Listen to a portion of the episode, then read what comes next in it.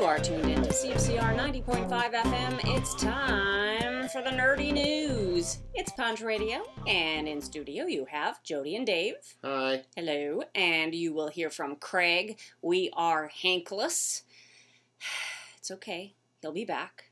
He's just not here this week. So Craig is on his own, and he is talking about actually kind of an interesting topic. Roles that maybe could have been something completely different if the original person that they wanted to cast had been cast. So he's got his top five or six of those, like Hugh Jackman as Wolverine and Keanu as Neo. Could have been somebody else.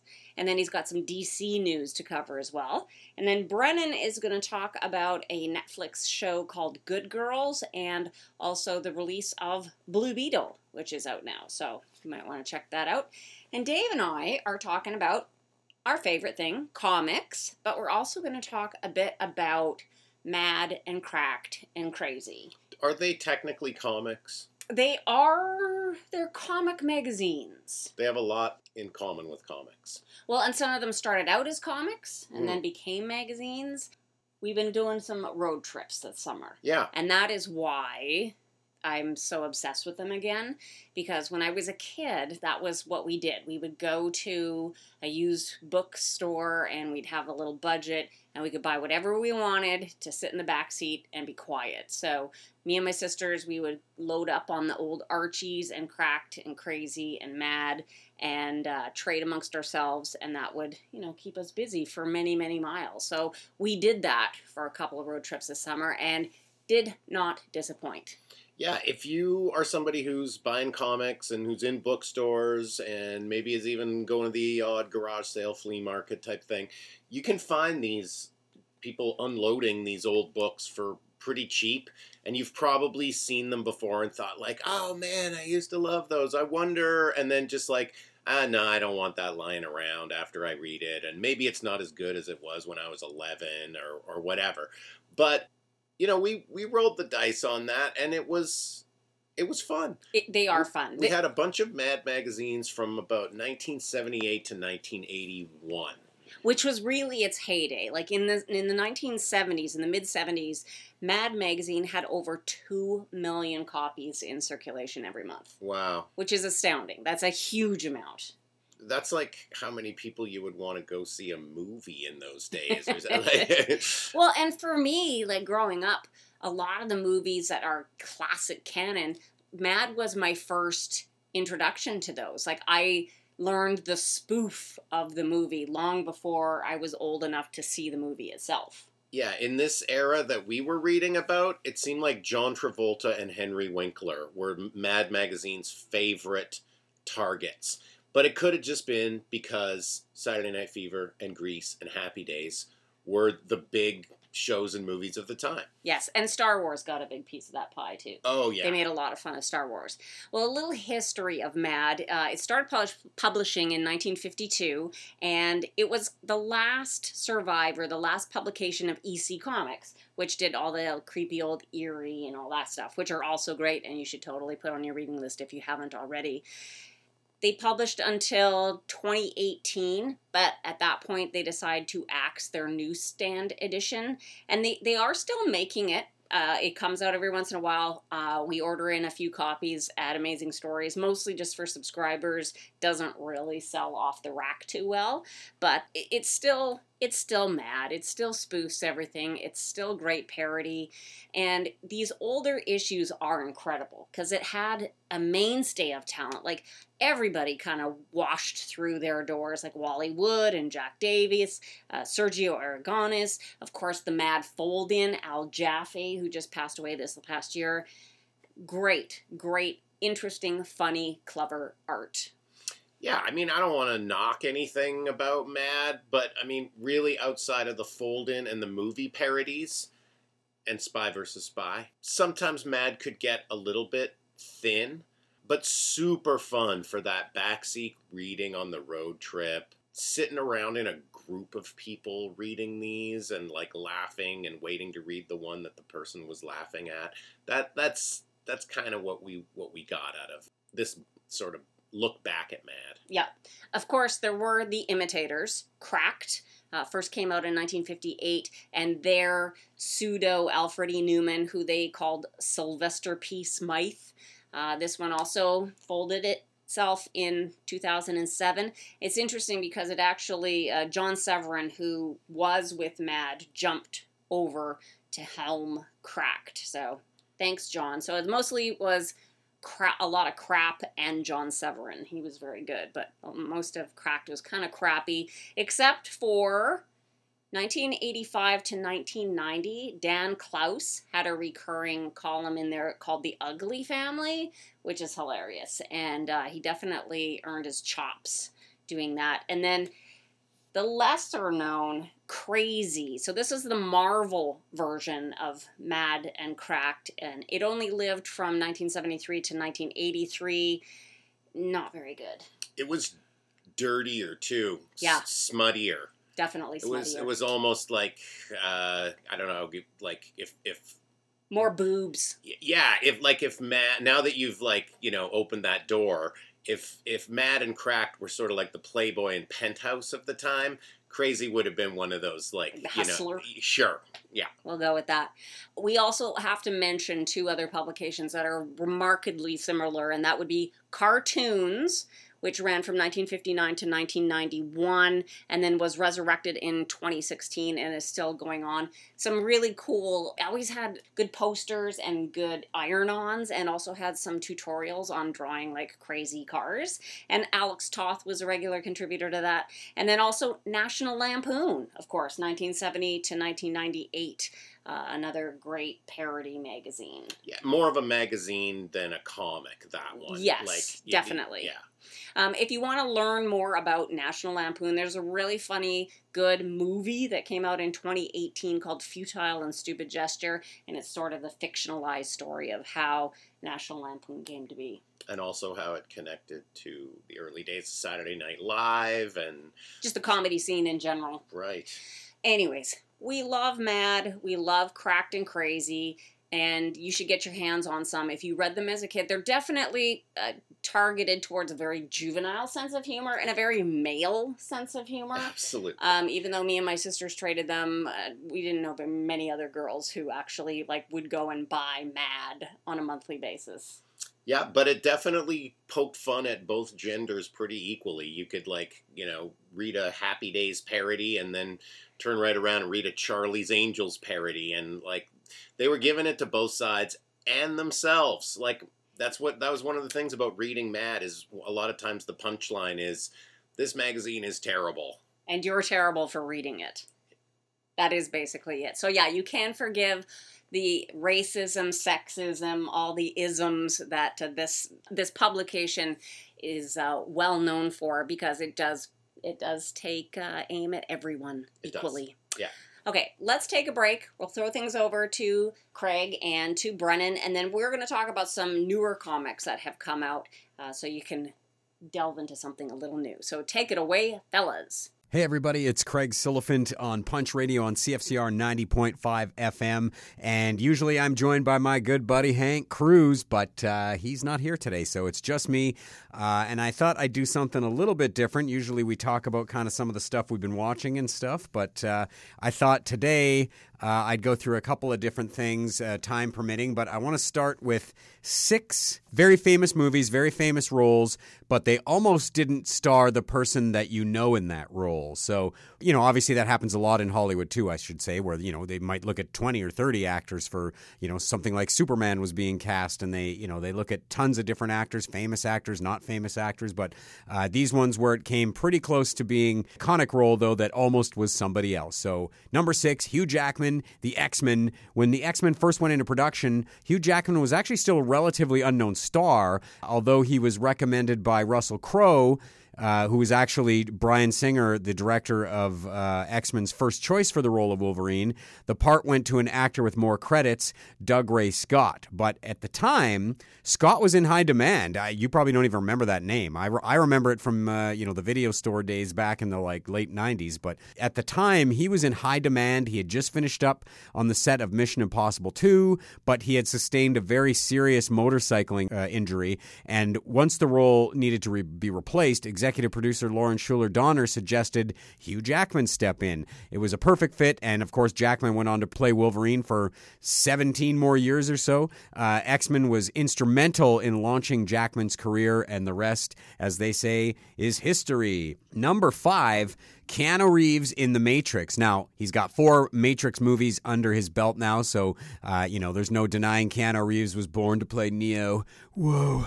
But his low-key, measured performance, uh, you know, it keeps The Matrix rooted in reality, but once upon a time, Will uh, Slap Happy Smith was being considered for the part. According to a video posted by Smith in twenty nineteen, the actor turned down the lead role in the sci-fi thriller because he wasn't sold on the Wachowskis' initial pitch. And he ended up instead doing Wild Wild West, which, uh, well, if you don't remember that one, it, it was a critical and a commercial flop.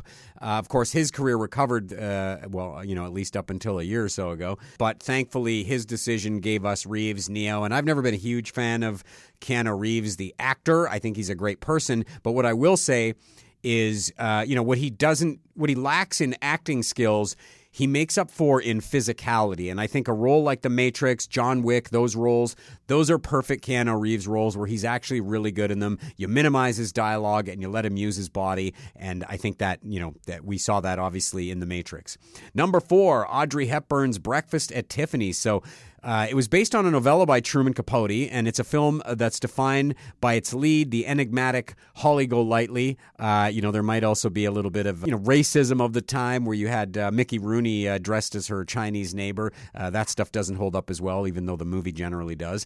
Uh, Audrey Hepburn was nominated for an Oscar after she brought this whimsical character to life, and it's hard to really think of anybody else in the role. I mean, it's so iconic. Uh, you know, she's got that signature brunette updo or her pearls, a sleek black dress. It sort of became the symbol of American pop culture. But what if Holly Golightly had been played by Marilyn Monroe? That's right. Capote originally wanted the famous blonde actress for the part, but her mentor, Lee Strasberg, thought the character would be bad for her image. I mean, some of these things, it's like, who knows what would have happened? Maybe there's a parallel universe where there was a Breakfast at Tiffany's with Marilyn Monroe, and maybe that changed all their lives. Who knows? We, you know, we never know. I don't know, man. But what I do know is that number three is Tom Hanks in Forrest Gump. Now, before Hanks was attached to the role of Forrest Gump, the role was first offered to none other than, whoa, John Travolta.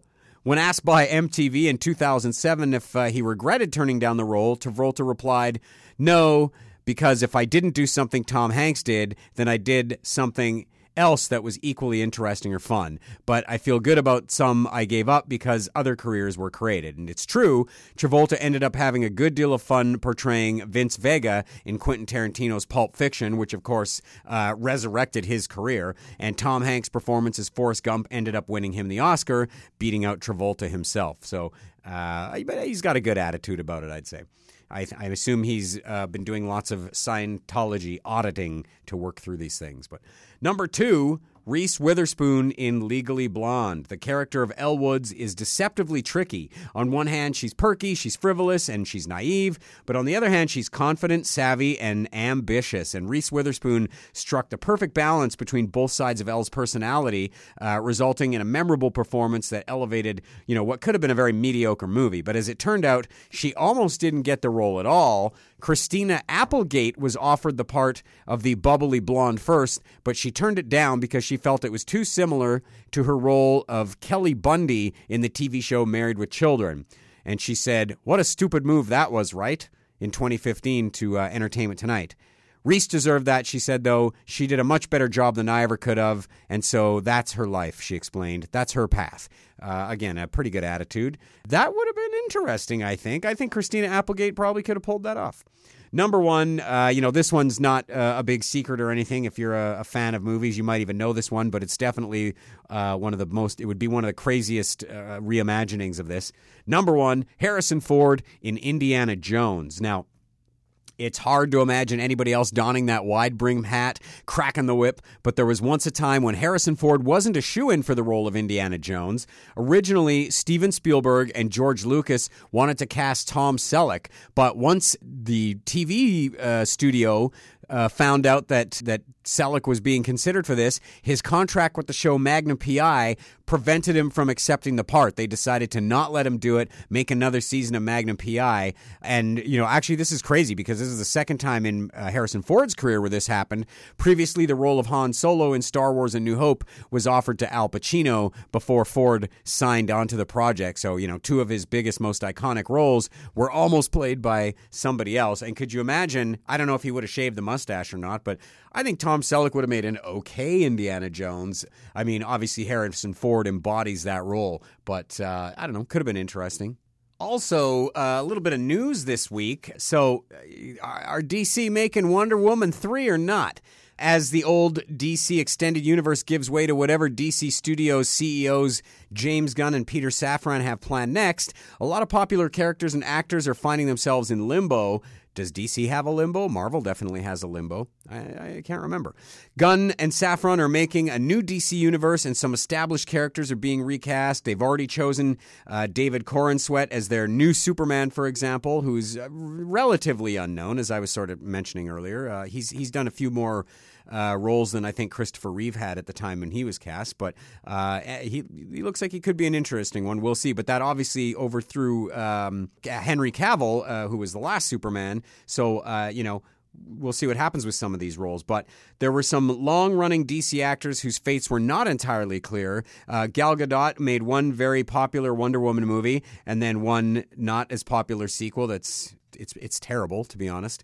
Uh, plus, she made some Justice Leagues. She did some cameos. She was actually just did a cameo in that Flash movie recently. She certainly could keep playing the role for quite a few more years if D C wants her. But do they? That's the part we don't know. Gadot herself recently gave an interview where she claimed that, from what she heard, James Gunn and Peter Safran is that they're going to develop a Wonder Woman three together.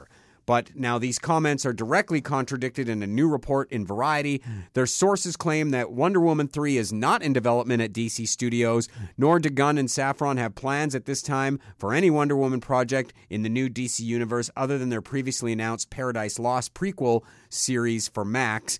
Uh, and that series is supposedly a prequel about uh, Themyscira, the island home of Wonder Woman and her race of Amazons. So uh, think Game of Thrones, but with an all-female cast. The report also says that nothing was ever promised to Gadot regarding Wonder Woman three, nor were there any definitive discussion of Gadot's Wonder Woman continuing with the D C universe.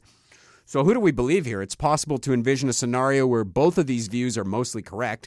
Clearly, there isn't a Wonder Woman three in the first batch of movies and shows in this new D C universe, but perhaps when Gunn and Safran met with Gadot, they did discuss the possibility of Wonder Woman three down the line. Now, that possibility might be remote, or it could be more likely, or no one might know at this exact moment because all these other D C projects have to come out first. We won't know for a few years until that next inevitable Wonder Woman gets announced, and then we'll see who's cast in the leading role. I am hopeful. I have to say, thank God they didn't do this. Uh, I was pretty wrecked, or well, wrecked. I mean, I don't really care, but I was not happy when I heard that they were going to do this. The first movie's okay. Like I said, the second one's terrible. I think Gal Gadot is terrible. She's a really stiff actress. I always thought they should have had a tougher Wonder Woman rather than a supermodel, too. But we'll see what they end up doing with the character. Uh, it's interesting at any rate. Anyway, I got to throw back to Jody and everybody. Here we go. Hello again, Punch listeners. It is Brennan here one more time, as every other time, to help give you suggestions to help improve your life and make the world a better place, because really, if you're happy, that means everyone around you will be happy, which means the world will in fact be a better place. Now, I find when I have my suggestions, I'm either talking about something that's been out for quite a while and I'm late getting to it, or I'm talking about something that's brand new or something that hasn't come out yet. And today, I'm doing a little bit of both. Uh, I'm going to talk about a show that's been out for a while, already canceled, that I just jumped into, that I'm addicted to right now. One of the few shows that I find I keep watching even when I'm doing other things. And should be doing other things, but I'm not because I'm watching this show. And a movie that is going to be out now, like right now, as of today. Well, technically they do the thing where they say it's coming out on this date, but they do like a, a preview the night before or whatever. So technically the day before, but I'll talk about that when I get to it. The first one, though, is Good Girls. That's right. Uh, this was an N B C show. It's now on Netflix. Good Girls stars Retta as Ruby Hill, Mae Whitman as Annie Marks, Manny Montana as Rio, Christina Hendricks as Beth Boland, and one of my favorite characters from Scream, well, the actor from Scream, Matthew Lillard as Dean Boland, and a whole bunch of other people. Good Girls follows uh, three suburban housewives, all in different parts of their life. We have the older sister, the, o- the older overachieving sister, the younger sort of underachieving sister, and the best friend that's there for anything. And because they're on some hard times, they decide to rob the grocery store that the uh, Annie, the young, the younger sister, works at because she thinks it'll be an easy hit. And of course, the manager finds out, and chaos ensues. Now, from that one crime, they go from getting connected with the mob to becoming brilliant counterfeiters to getting investigated by the F B I. The Secret Service shows up, and the wild, the, the, the riot gets more and more crazy as it goes on. What I really like about the show is that it does a good job of showing what good people could do if they had to do bad things. Um, sometimes it's fi- for financial reasons. Um, sometimes it's because they find themselves in a situation and can't get out of it. But even more interesting, sometimes you find out that you're really good at something. And maybe you shouldn't keep doing it, but you do anyway. Uh, the show sets up some really interesting characterization. For example, and not really spoilers, because like I said, the show is already canceled. They never finished their last season. I'll talk about that in a second. Uh, the hitman shows up, and at first you think he's not a hitman at all, and of course he is. So sometimes they play on these on these tropes, on what characters should be like, and they subvert them, so it's a bigger surprise later. Sometimes it's a bit of a red herring, but overall it works. We have our main uh, Kingpin Rio, played by Manny Montana, who is great. He does a wonderful job of being suave and cool, and you can't help but like him, and then he does the most terrific thing you've ever seen, and then you despise him, but then you like him again, much like the characters in the show. Christina Hendricks plays Beth Boland, and she's very much the much organized, gets things done kind of thing. Now, apparently the reason they never filmed the last season of the show was because the two of them were having fighting. The rest of the cast actually asked for a cut and pay just to finish the last season, but they couldn't work it out. One more thing I like about the playing with the tropes is that most of the time when they try to rob someone or a good person tries to rob a store or a bank or whatever, it never goes right. And the people that are actually getting robbed or the, the victims of the crime aren't really scared. Now, most shows, when a person shows up with a gun, everyone drops to the ground and they're crying or screaming and they're really afraid. Most of the people in this show, I guess, are used to it. So it really circumvents what would happen if the people actually aren't afraid of the crooks. So how much more, what does it take to be fearful? And you do get fearful because the ones that are scary are really scary. There's four seasons on Netflix right now. It's really good. The dialogue is good. The characters change. They, they're not stagnant. Uh, we see people that very much believe one thing, and by two seasons later, they're completely changing their course of direction uh, to make their lives work better. Uh, check out Good Girls. It's on Netflix right now, uh, also on Apple and YouTube and other places. And the thing that's coming out right now, The Blue Beetle. That's right, Blue Beetle is out officially today, but preview probably, like I said, last night. It's actually getting really great reviews, what I've read so far. So go check it out. Maybe Blue Beetle, it was getting mixed reviews, of course. There's always the ooh, boo, D C. But who knows? Maybe Blue Beetle's better than we thought. So next time I talk with you, I will let you know more about Blue Beetle. Until then, I will talk to you soon, Saskatoon. Okay, thanks, guys. So we've been on the road, as we said, reading Cracked and Crazy and Mad, and have a couple of things to review that have come out in the last couple of weeks. We'll start quickly with uh, Star Wars has a new arc that's happening, and it, and of course it rolls over into a bunch of the other different stories, and it's called Dark Droids. And it's kind of an interesting idea. It's like there's this sentient droid thing that has the soul of an organic, and it's going to take over all these other machines and stuff, so it's going off across the world. It's written by Charles Soule, who I really like. He is very inventive. He always has good twists. And the art is by Luke Ross. It's worth checking out, but you got to read a lot of Star Wars. So it's like it crosses over into Star Wars, Darth Vader, Doc Aphra, and Bounty Hunters, and then there's a bunch of other one-shots. So you got to get involved with it if you really want to take it down, but uh, it's an interesting premise. And then a few weeks ago, we had a crossover, Teenage Mutant Ninja Turtles and Stranger Things, and this is a mini-series.